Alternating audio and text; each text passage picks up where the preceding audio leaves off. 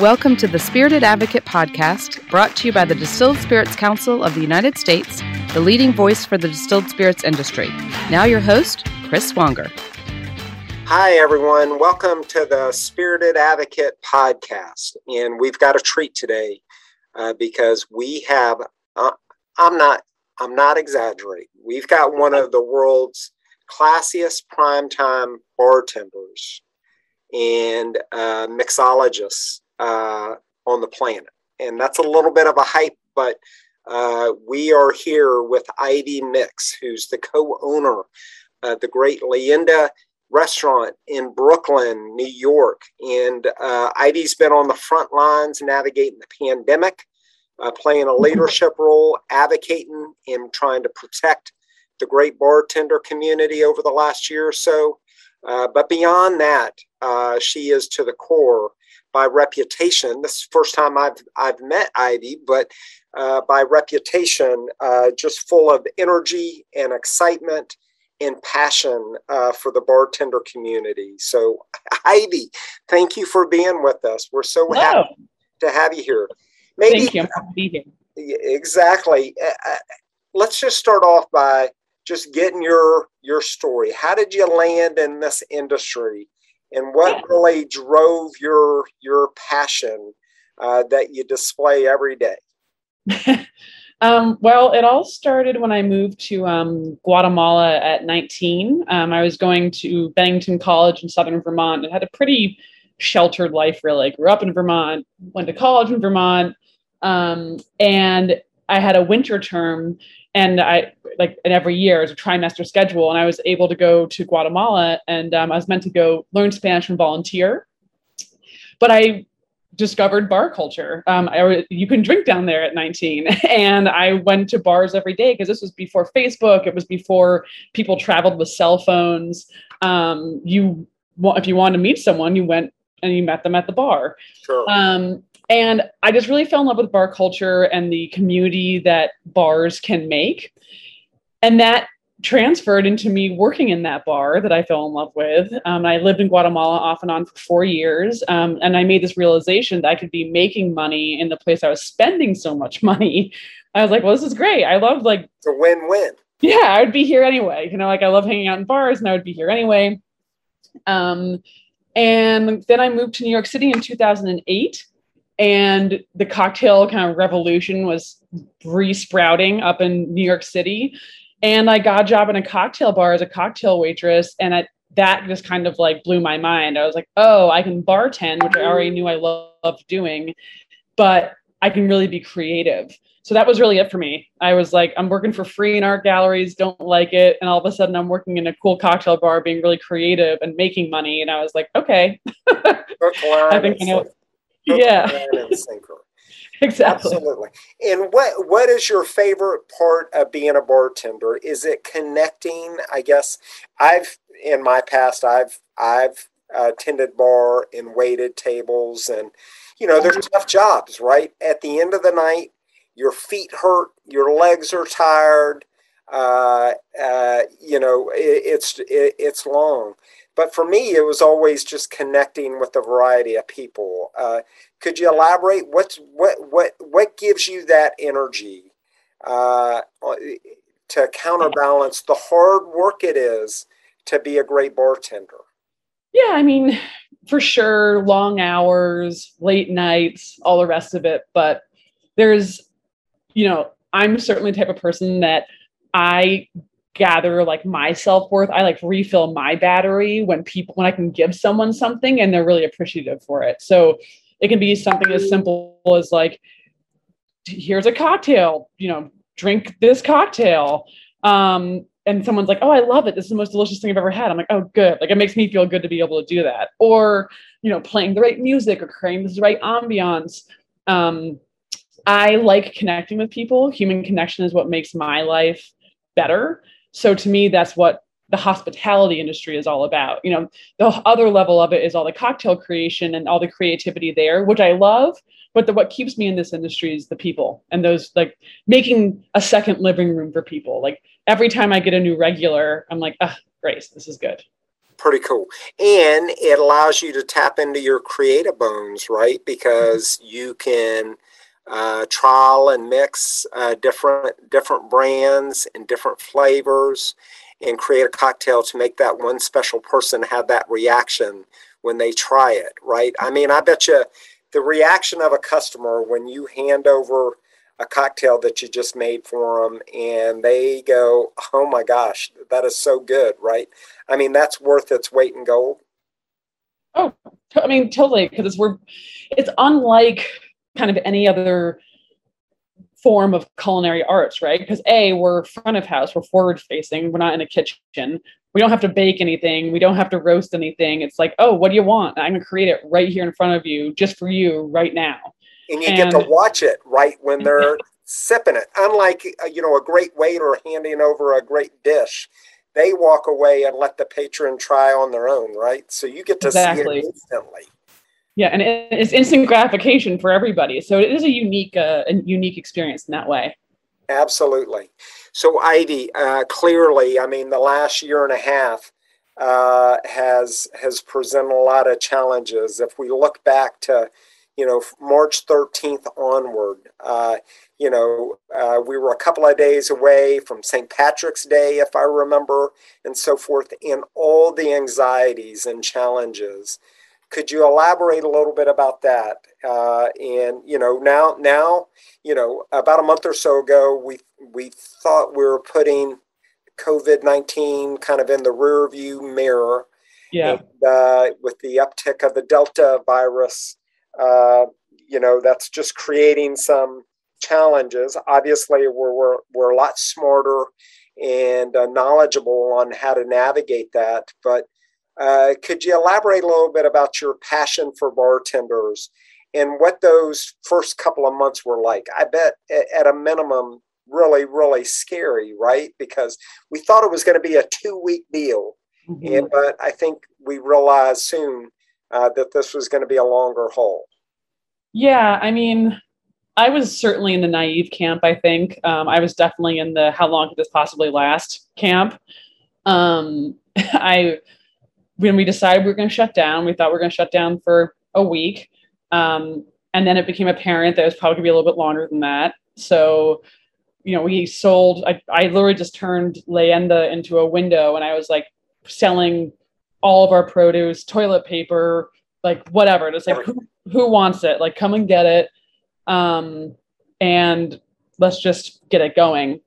It was scary. I ended up moving back to Vermont, where I was born and raised, and thought I was going for 2 weeks. I was there for nearly 3 months, and it was brutal. But in that time period, I was asked to be part of the Independent Restaurant Coalition, the IRC, to represent bars, like to be another voice for bars, because they were trying at that time to write some legislation saying, hey, bars and restaurants need money. Anyway, it's all very convoluted, but it all has to do with something called your NAICS code. And they didn't want, at first, the bar code wasn't included in that. And I was like, no, wait. Like, we need to be included in this effort. I spent 2-3 hours a day every day working with the IRC in the beginning when I was just stuck at home in Vermont, like couldn't do anything, couldn't go anywhere. And it was very uplifting. And we ended up partnering with Representative Earl Blumenauer of Portland, Oregon, and a number of different senators, including Chuck Schumer. It's very rare to have the Senate Majority Leader partner like this. Absolutely. We got the first round passed of the Restaurant Revitalization Fund in the first kind of relief. And now we're trying to get it refilled, trying to get more relief for bars and restaurants across the country that people seem to forget that we had 15, 16 months of just going back into the red, worked so hard to get out and we're just going right back in. For sure.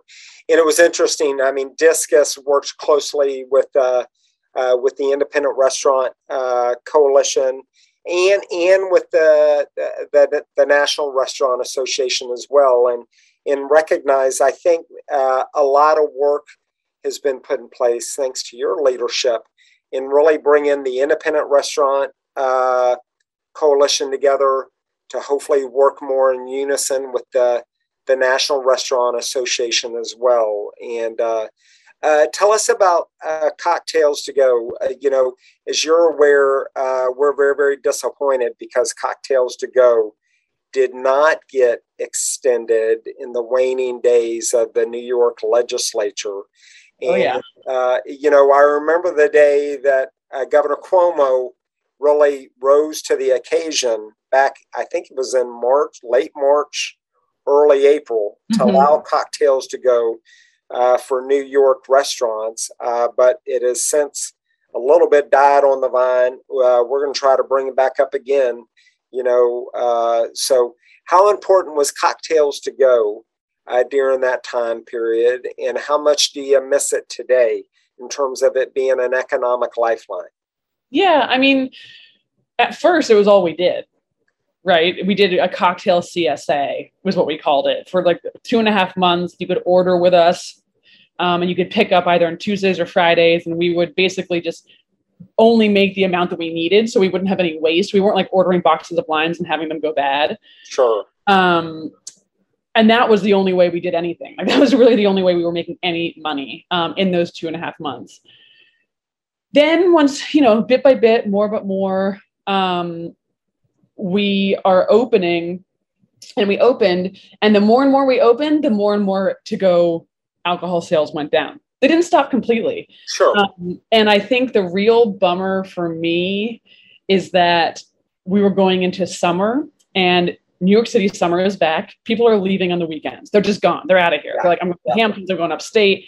And there was a real opportunity to be like, hey, are you going upstate? Take a pitcher of margaritas with you. Like we can give you drinks for your whole weekend because we know you can't get it as good as you can get here, there. Oh, yeah. And then it was totally taken away. And, you know, I had written a whole business, like I had a whole plan of how much money I could bring in just in making this booze go out the door, and having people take it away. So it was a huge lost opportunity. Especially with like our to go, like people were just grub hubbing, you know, like 16 margaritas. And that's great. Like it was great for us. Totally. Not labor intensive, and it was wonderful. We weren't quite as affected as people who kind of turned their places into like bottle shops. We never did that. I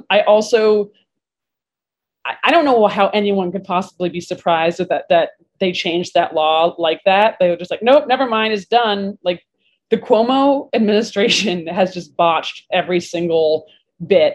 The whole New York City legislation, like it's just been such a disaster. So I was not surprised, and I really feel for people who like are sitting on a bunch of inventory, like people who turn their bars and restaurants into wine shops, and all of a sudden they have cases of wine, and what the hell are they going to do with it? Yeah, really, really disappointing. Yeah, Ivy, pre-pandemic. I mean, it sounds like you got really, really involved in the public advocacy process. Was that? And I don't mean to put you on the spot, but was that top of mind for you from a bartender restaurant perspective pre-pandemic? I mean, I think one opportunity that we have, particularly for the bartender community going forward, is to get them mobilized for the future, to engage on public policy issues that count, right? I mean, could you talk about that and how that is, you know, the experience in New York, the highs and the lows of it? Could you elaborate on that and how that will be a guide for you going forward in terms of your activism? Yeah, I mean, I've always been a pretty active person, but I think that, you know, if COVID's done one thing, it's really highlighted some of the fundamental problems that have existed always in this industry. For bartenders yep. in particular. Yep. And now we kind of have to look at those and not be like, oh, let's go back to normal. We can be like, oh, we need to fix that. Like that wasn't right. And we have to fix, I mean, and the whole restaurant, I mean, the whole thing from top to bottom, restaurants and bars are having a self-reckoning.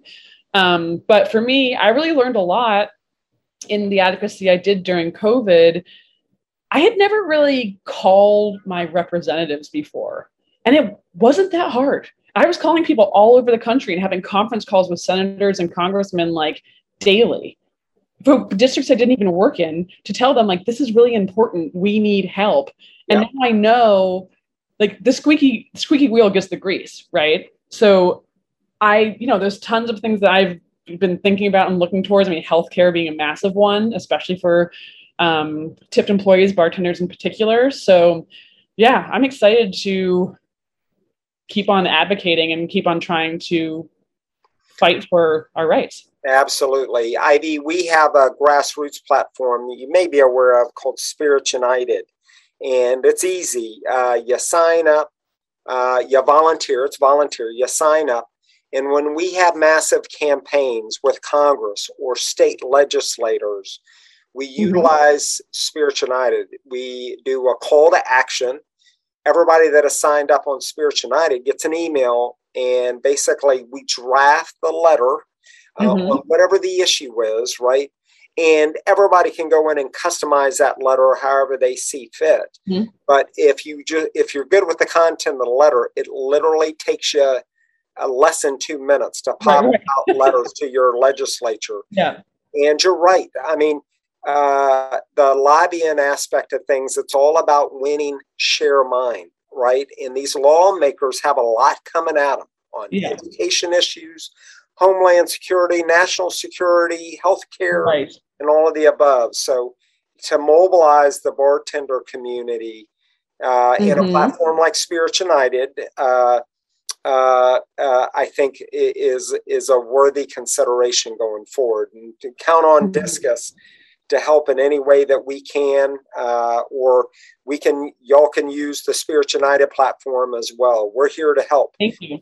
Because at the end of the day, I mean, we recognize the bartenders are on the front lines. You know, Discus represents many of the great suppliers across the world and in the United States and so forth. Yeah. But it's our bartenders that are on the front lines with the consumer and with this industry. And it's what the bartenders, in many regards, is what has made this industry so brilliant ever since Prohibition, of course, but certainly over the last 15, 20 years. So, all right, Ivy, Speed Rack, which is triple cool, a national cocktail competition that creates a platform for female bartenders and simultaneously raising money for breast cancer, which is a great, great cause, and other related charities. Tell us about Speed Rack and how did you land on this idea, and how's everything come along?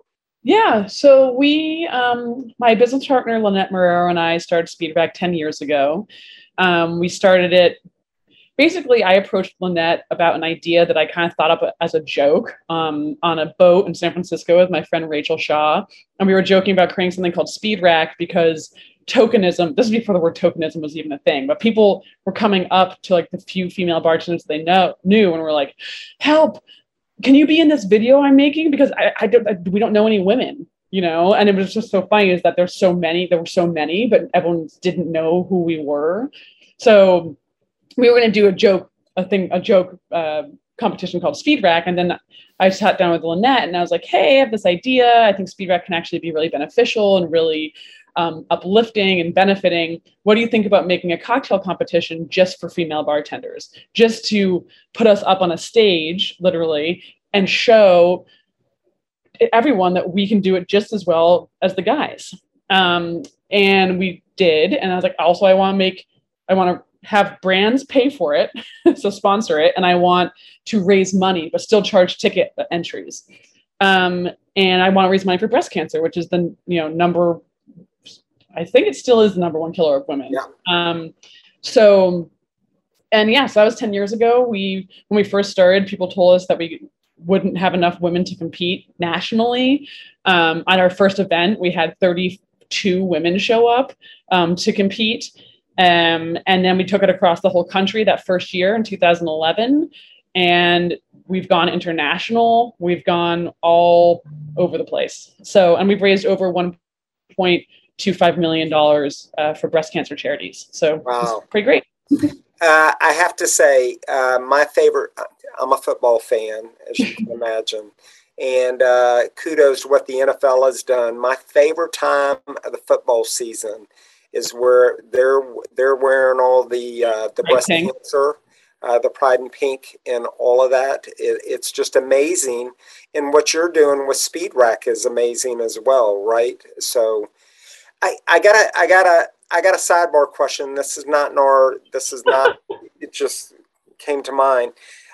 About a month or so ago, we partnered with Women on the Vine and Spirits with sexual harassment training for women bartenders. And I know this is a touchy subject, but that is probably something that female bartenders have to contend with. And I went through the training myself a couple of weeks ago. It was amazing. And if we can help in the bartender community with that training, that would be great. But is that always something that a female bartender at times has to contend with? And I know it's part of the job. I think it's just something that a female period has to deal with. But I think that you know, being in the hospitality industry, being in the hospitality industry, people can misconstrue you're doing your job as you flirting with them, and there's like an open invitation to touch or to this. And you know, this before Me Too, I can tell you very much it was a different world out there than it is now, which is like it's a horrible thing that everything happened, but like people aren't like smacking butts and stuff like that nearly as much as they used to. But you know, Leenda's a female-owned establishment, and we don't tolerate anything like that in there. And you know, I think the best bars in the world are the ones that you see women drinking in alone because they feel comfortable being there. Totally. But it's all about being good citizens and like looking around us. And if you see someone acting like a jerk, like say something. You jump in. Yeah, and I know that happens, and you know. It's a community effort, right? I think to get after some of the challenges female bartenders may have to face, or that we have to face within the hospitality industry, right? Because people can be people, right? But it's a community effort to get after that problem and so forth. Totally. Yeah. Tell us about the restaurant. Could you? So I'm coming up there in a couple of weeks with my family, and we're going to go check it out. Great. So tell us about the restaurant. Apart from the pandemic and all of that, tell us why any patron wants to come out and try that great Latin American cuisine. And by the way, Leenda means legend in English, right? So tell us about the restaurant if you could. Yeah, so we opened in 2015, and the goal was to open up a kind of pan-Latin inspired restaurant. So we are looking at and celebrating different distillates from Latin America and the food that comes from there, seeing as that, you know, food and drink are some of the best cultural representations of different places. So, you know, we're tiny. We're not a very big place. We've got about 55 seats inside and an additional, I guess now we got additional 40 outside because we have the parquettes thing. But, you know, we've got a lovely staff and really good retention of people who've worked for us, and we're friendly. You know, when we first opened up, I told everyone that we weren't selling, you know, martinis and old fashions and whiskey and gin. We were selling things that people didn't know what it was, let alone how to pronounce it. So we're an open, vibrant, casual, but fine establishment. And it's just great. I mean, we made it through COVID, thank God. And one of the greatest things about making it through was having our regulars come back and just being like, thank God you guys are still here. Like, awesome. Like I need this place in my life. And I'm like, oh, great. Like made it all worth it, you know? Just to hear that. In your time, your 4 years in Guatemala, I mean, obviously you fell in love with the culture and the people there, right? And your experiences there. Could you just talk about that in itself and your interest in Latin American culture? Yeah, well, because I grew up, as I said, in central Vermont. Yeah, completely different world, right? Completely different, yeah. And I never really traveled, not a lot of diversity in my life. So I decided, I went to Guatemala the first time and I loved it. So I moved back and I split my time between university and Guatemala. Then I started traveling from there. I went to Mexico and then I started going to like El Salvador and I started moving my way south. I lived in Peru for a while. And then I lived in Argentina. I did my term abroad in Argentina. I did 8 months there. Yeah. And I just have really found that being in that, and granted, Latin America is humongous. It's like saying all the United States is the same. It's totally not. Like everywhere is different. Everyone has their own identity. But it was really exciting for me to travel and see the different places. And I had a real interest in just kind of the blending of cultures. I mean, obviously colonialism is a horrible thing. Yeah. But in the United States, all of our indigenous people are in reservations. Right. They're kind of like put to the side. And down there, I was really amazed by like real apparent representation of ancient Incan, Mayan culture blended with this European Catholicism. And it just blew my mind. I mean, you can't get further away from central Vermont, literally cannot get further away from it. So, you know, and that spurred my interest in traveling the whole world. I mean, from there, I've gone to Europe a bunch. And then once I became fluent in Spanish, it's like, it sounds weird, but like I have to slow down and think about what I'm saying when I speak in Spanish, because it's obviously my second language. And like, I'm fluent, but I'm not like, I can't speak like as fluently as my English. You got to think about it. Well, I have to be very intentional about what I say. And I find that I like communicating more when I'm speaking in Spanish. Awesome. Well, look, I'm sure that is all reflected in that beautiful restaurant of yours. And I'm looking forward to visiting it and partaking in it as well. So now we've got a little lightning round. I'm going to throw in a curveball because I heard this on another podcast and I really like it. So we've got a couple of, you know, pretty basic questions. Two or three of them you would expect, I guess, coming from a Distilled Spirits Council podcast. But one is, are you a thrill of victory person or an agony of defeat? And my point in that is, I mean, is it all about winning, right? Or do you get motivated when times are hard, right? So I know when you were up in Vermont for, you know, 2 weeks, but actually it was 3 months, right? You were motivated. So this is a new question for our podcast. Are you a thrill of victory person or someone that is inspired by the agony of defeat? Definitely agony of defeat, for sure. I figured that because look what you did. Look what you did. Yeah. Being motivated and rising to the occasion. That's fun. Okay. If you could be anywhere in the world, and have a cocktail at this very moment, if you could be like Bewitched and you can twinkle your nose, you remember Bewitched, right? Mm-hmm. Twinkle your nose and pop anywhere in the world. Where would you be to have that cocktail? I would probably be on the beach in Leros, Greece. Oh, check you out! Very nice, very nice. Not bad. Latin America, but yeah, probably the beach in Leros, Greece. It's the most beautiful place I've ever been, and I just am really missing traveling. Awesome, get that. And of course, we would ask. If you could have any cocktail at this very, very moment, it's got to be one of Ivy Mix's cocktails, I presume. But what would be that cocktail that you would have? I would probably have right now One of them is, yeah, one of my favorite drinks. It's called the Say Anything. It's got jalapeno infused tequila, cachaça, Aperol, lime, and mint with salt, and it's and watermelon. They say watermelon and watermelon. It's delicious. Oh my! Yeah. I don't know if you'll be there the weekend I'm coming up, but if I'm there, I'm gonna get you to make that for me. If you don't, I'm great, and it's in my book. If you want to make it yourself, it is in the book.